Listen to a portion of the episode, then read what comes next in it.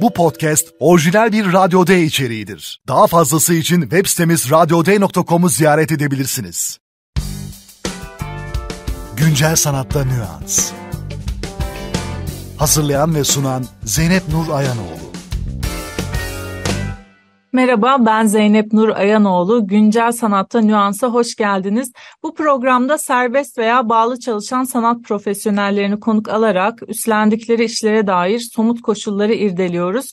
Güncel sanat dünyasında kim, nerede, nasıl, ne yapıyor, hangi yönleriyle birbirinden ayrılıyor ve kesişiyor gelin beraber bakalım. Bugün sanat tarihçisi, eleştirmen ve küratör Fırat Arapoğlu ile birlikteyiz. Hoş geldin Fırat, nasılsın? Çok teşekkür ediyorum, hoş bulduk. Ee, iyiyim e, hepimizin olduğu kadar. Fırat ne işler yapıyorsun? Kendini ve işlerini biraz tanıtır mısın? Ee, öncelikle e, birincil e, noktada e, mesleğim akademisyenim. E, sanat tarihi eğitimi aldım. İstanbul Üniversitesi Sanat Tarihi bölümünü bitirdim. Daha sonra yüksek lisansımı tamamladım. 2018 yılında da Yıldız Teknik Üniversitesi Sanat ve Tasarım Doktora programını bitirdim.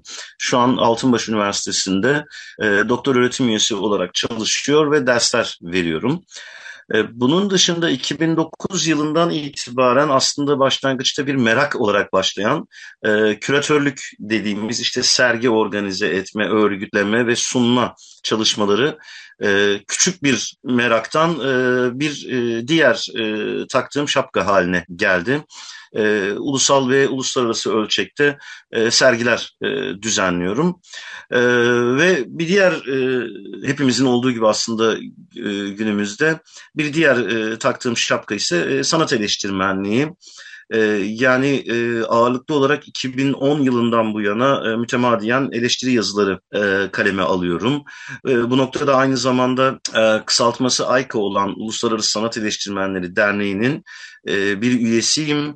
bir dönem başkanlığını yaptım. Hatta şu anda e, AYKA International'ın Vice President yani e, genel e, başkan yardımcılığı görevini 2020'den beri sürdürüyorum. E, bu sene içerisinde o da bitecek. Böyle kısaca hani uğraştığım alanları özetleyebilirim. Çok teşekkürler. Küratör olarak sergi organize etme, örgütleme ve sunma işlerinden bahsettin. Küratör kimdir, nasıl işler yapar? Bunun üzerine düşündüğünü ve yazdığını biliyorum. Dolayısıyla söz söylemeye alışkın olduğun bir alan. Hem onu da birleştirerek üstlendiğin işler kapsamında hangi görevleri yürütüyorsun? İş tanımın nedir? Biraz herhalde kendi kendine üstlendiğin bir iş oluyor. Küratör diyen kişi, küratörüm diyen kişi herhalde kendi örgütlenmesini sağlıyor öncelikle.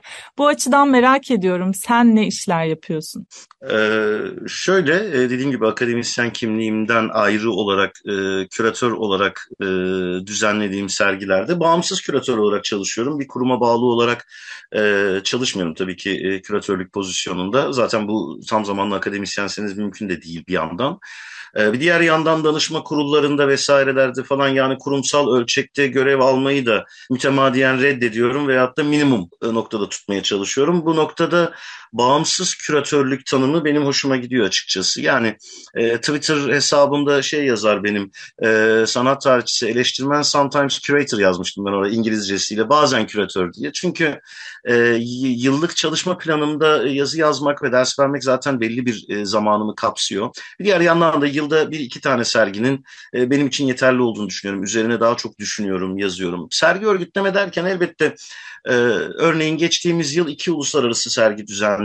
Bunlardan bir tanesi gezici sergiydi, gezici bir sergiydi, Kazı İzleri diye. E, Lines of Sight, e, arkeoloji ve sanat ilişkisini irdeleyen bir sergiydi. E, bu sergiyi hem İstanbul'da daha sonra Dundee'de ve Barcelona'da gerçekleştirdik. E, Avrupa Birliği projesi olarak Aşıklı Höyük kazı alanının e, kazı ekibi arkadaşlarım benim aynı zamanda. Onlar Aşıklı Höyük'teki kazılarla ilgili bilgiler alırken oradan hareketle acaba nasıl bir sergi açabiliriz diye düşünmüştük örneğin. O zaman Emre Zeytinoğlu ile birlikte bir araya gelip işte Emre abi sağ olsun diyor ki işte ya Fırat'la o zaman konuşun hani Fırat üstlenir diye.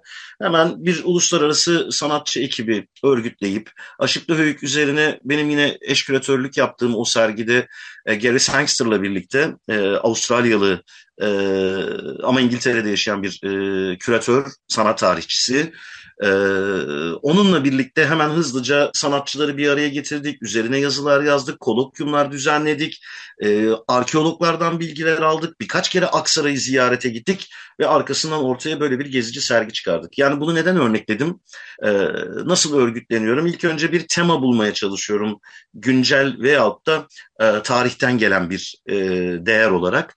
Arkasından o temayı nasıl bir sergi içerisinde sunabilirim mi düşünüyorum. Ondan sonra da bununla ilgili yardım alabileceğim en başta tabii ki e, sanatçılar olmak üzere işte grafik tasarımcılar, mimarlar onlardan biraz fikirler alıp feedbackler alıp bir sergiyi sunmaya naçizane çalışıyorum. Arkeoloji ve sanat ilişkisi dedin güzel bir kesişim. Sergi işlerinden bahsederken örgütlemek fiilini kullanan az kişiden birisindir benim duyduğum. O açıdan özellikle sormak istedim. Çok teşekkürler. Güzel bir açılım sunuyor bu e, sözcük. Peki bu işler ve üstlendiğin kimlik yaşamının ne kadarını kaplıyor? Yani sanatta prekarya biliyorsun zaten büyük bir e, tartışma konusudur da aynı zamanda. Yani esnek çalışma saatleri dediğimiz şey sanat söz konusu olduğunda e, e, gerçekten bazen e, insanı bıktırıcı e, derecede e, sinirlendirecek, yoracak bir zamana sahip oluyor. Bu maalesef büyük bir problem. E, özellikle yeri gelmişken de söyleyeyim yani işte galeri sanat dediğimizde sadece Howard Becker'a kulak verirsek sadece sanatçıdan bahsediyoruz bahsetmiyoruz. Yani onun arkasındaki galeri emekçileri, e, galeri çalışanları, taşımacıları, ne bileyim mekanın tadilatını yapan boyacılar tüm hepsi aslında sanatın örgütlenmesine giriyor. E, Sanat Dünyaları kitabı vardır e, Howard Becker'ın. Bu vesileyle de ben o kitabı da e, anmış olayım. Çok değerlidir bu arada. E, o bize aslında bir piyanistin e, resitalinin arkasındaki background'u özetler ve sosyolojik açıdan sanata bakmamız gerektiğini e, iletir. E, konudan uzaklaşmadan şunu söyleyeyim. Elbette e, bir sanat tarihi eğitimi almış biri olarak e, mesleğimi çok seviyorum. Sergi düzenlemeyi ve örgütlemeyi dediğim gibi çok seviyorum. İnsanları bir araya getirmeyi çok seviyorum aslında bu noktada. E, zamanımı çok alıyor ister istemez dediğim gibi. Hani e, örneğin bu dönem vereceğim ders saati haftada e, yaklaşık 14 saat. Lisans ve lisansüstü derslerle birlikte. Demek ki bunun geri kalanında da hem yazılarımla uğraşacağım hem belki önümüzdeki e, bu yıl içerisinde yine bir Bulgar sanatçı arkadaşımla İstanbul'da bir sergi yapmayı düşünüyoruz.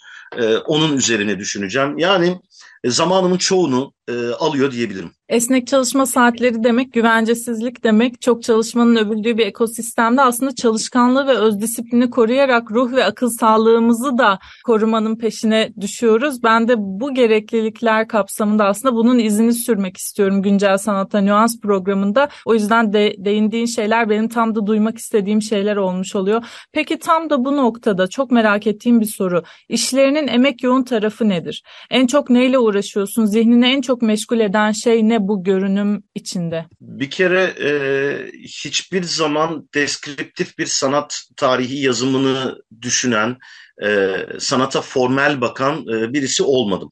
Ee, yani e, sanat nesnesinin ya da sanat dediğimiz olgunun hayatın içindeki gündelik hayat sosyolojisinin içindeki diğer alanlardan bağımsız, özgün bir alan olduğunu e, şöyle cümleyi toparlayayım. E, sanatın sanki hayatın diğer pratiklerinden çok ayrıksı, çok bağımsız, çok kendine has bir alan olduğunu düşünmedim. E, her zaman da yazılarımda da, derslerimde de, e, konferanslarımda da bunu vurgulamaya çalışırım. Sanat ancak üretildiği kültürel ve tarihsel koşullar göz önüne alına, alınarak değerlendirilebilir. Ondan dolayı hani e, benim genelde günlük gazete yazılarım bir gün ve solda yayınlanmıştır. Ondan dolayı hayatın e, hayata nereden baktığımı aslında özetler benim e, hangi ulusal gazetelerle e, çalışmayı arzu ettiğim açıkçası. Ondan dolayı e, bu emek yoğun süreç içerisinde e, zamanımın e, çoğunu aslında dersler alıyor diyebilirim açıkçası. E, onun dışında evet e, diğer kalan vakitlerde mümkün olduğunca işte sergi yazıları kaleme almak, eleştiri yazıları yazıları kaleme almak. Bazen işte sanatçı dostlarımın ricaları oluyor. İşte onların sergi kataloglarına yazılar yazmak gibi. Onları e, bir araya getirmeye çalışıyorum. Ve dediğim gibi işte bu eş zamanlı olarak aynı anda hepsi bir arada e, yürüyor diyebilirim. Sanatın yapıldığı kültürel ve tarihsel koşullara işaret ettiğine göre tam da bununla bağlantılı bir şey sorayım. Şahsi olarak içinde bulunduğun somut koşullarda bir sanat tarihçisi olarak nasıl kafa dinlediğini merak ediyorum. Senin için boş zaman nedir? Sanattan sanata mı kaçıyorsun? Sanattan tamamen kafanı boşalttığın, böyle ekrana bakarak zaman geçirdiğin bir şeye mi kaçıyorsun? Ne yapıyorsun? Bir kere e, hep şu örneği veririm. E, yüksek lisans tezimi ben e, 1960'ların sanat hareketlerinden Fluxus üzerine yapmıştım. İşte daha çok Almancası tercih ediliyor Türkçe'de. Onu kullanayım ben de. Fluxus sanat akımı üzerine e, yapmıştım. Ne zaman ki tezim bittiğinde dedim bir süre Fluxus adını duymak istemiyorum diye. E, aynı şey doktora tezimde de oldu. Doktora tezimde ben e, yürüyerek iş yapan sanatçıları yazdım. E, ne zaman ki doktora tezim bitti e, ki uzunca bir süreyle bitirdim. 8 yılda bitirdim. E, ondan sonra dedim bir süre gerçekten Richard Long duymak istemiyorum. Hamish Fulton duymak istemiyorum. E, işte çünkü Jean-Jacques Rousseau'dan tutun da işte günümüzde Alain de Botton'a kadar birçok felsefeciyi okumak zorunda kaldım o tezi yazarken vesaire vesaire. Sanattan e, tabii ki sanattan sanata kaçıyorum ister istemez. E, nedir örneğin? E, polisiye kitaplar okumayı ben çok severim açıkçası. Yani Agatha Christie'den itibaren hatta Agatha Christie'nin Louis Stevenson'dan itibaren bu polisiye benim düşkün olduğum alanlardan biri. Ondan dolayı hani hem işte yabancı yazarlar ki mesela İskoç yazar Ian Rankin'e bayılırım ben. Ee, onun işte o e, müfettiş Ribas karakteri gibi karakterler. Ee, bir diğer yandan işte Celil Oker gibi Türkiye'de gerçekten bu işi çok iyi, iyi yapan e, polisiye yazarları takip etmeye. Hatta e, polisiye dergileri de takip etmeye çalışıyorum. Yani polisiye hikayeler ve romanlar üzerine olan dergileri de takip etmeye çalışıyorum. E, herkesin yaptığı gibi dizi izlemeyi severim. E, zaten romanlardan da kendimi ifşa ettiğim gibi e, yani polisiye diziler izlemeyi çok seviyorum. Ve bir diğer kaçma alanım benim... E, sıkı bir 80'ler e, hayranıyım ben. Özellikle 80'ler ve heavy metal e, müzik. E, ondan dolayı yani örneğin bir Iron Maiden fanıyım. E, mümkün olduğunca mesela ben e, Iron Maiden konserlerini kaçırmadım yurt içinde ve yurt dışında uzunca bir süre. Artık son zamanlarda biraz ben de galiba sonbahardayım. Hani artık böyle eskisi gibi enerjik hissetmiyorum kendimi ama hani Iron Maiden konserlerini çok takip etmiştim. E, onun dışında 80'lerin o e, glam gruplarını, heavy metal gruplarını severim. Ee, çoğu herkesin bilmediği grubu bilirim. E, hatta hala bilmediklerimi de bazen böyle internette search ederek falan böyle onların demolarını e, dinlemeye çalışıyorum.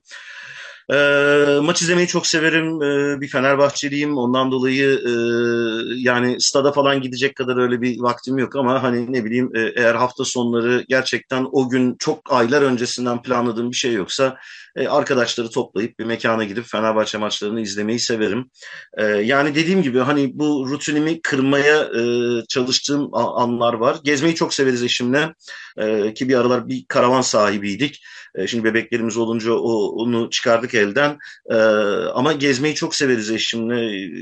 Ya çadır tatillerini çok severiz. Ondan dolayı mesela yazın belli dönemlerde de böyle arabayla çok uzak mesafelere olmasa da hani ne bileyim Yunanistan, Bulgaristan vesaire yerlere gidip uzun uzun tatiller yaptığımızda olmuştur. İşte bunlar biraz olsun benim e, kaçtığım alanlar diyebilirim. Yanıtların için çok teşekkürler. Çok güzel doktora tezinde çalıştığını söylediğin e, yürüyerek iş yapan sanatçılarla bağlayarak ben de hızlı nüanslar köşesine geçmek istiyorum.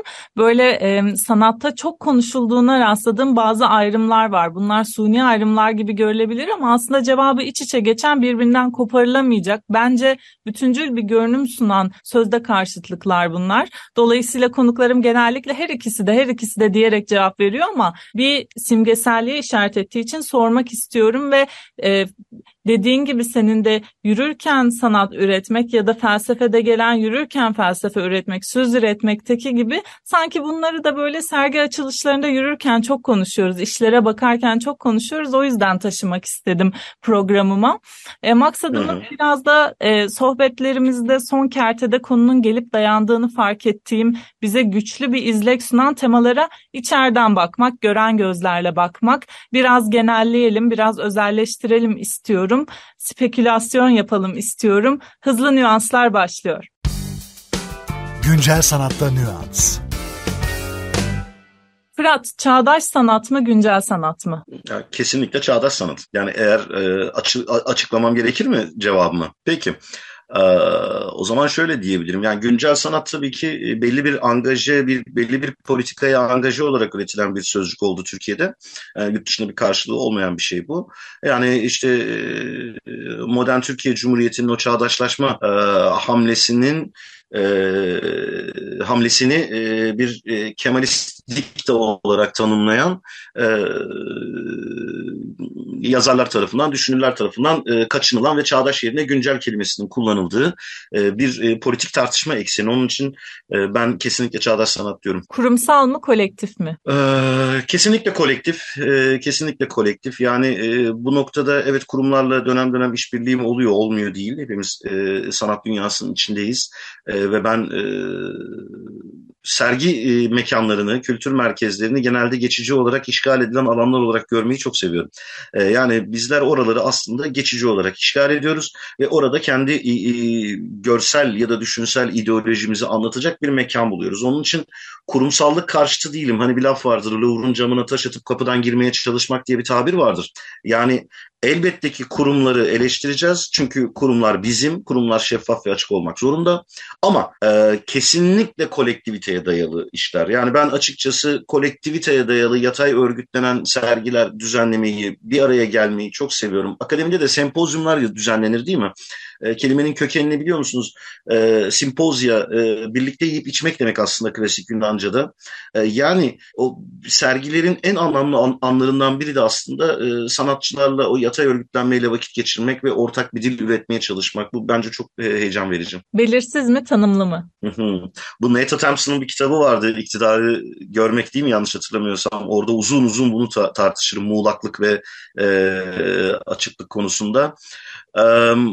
Yani e, eğer sanat ekseninden ki o eksenden gidiyoruz, belirsizlik her zaman e, ifade gücünün artışına yol açan bir yöntem.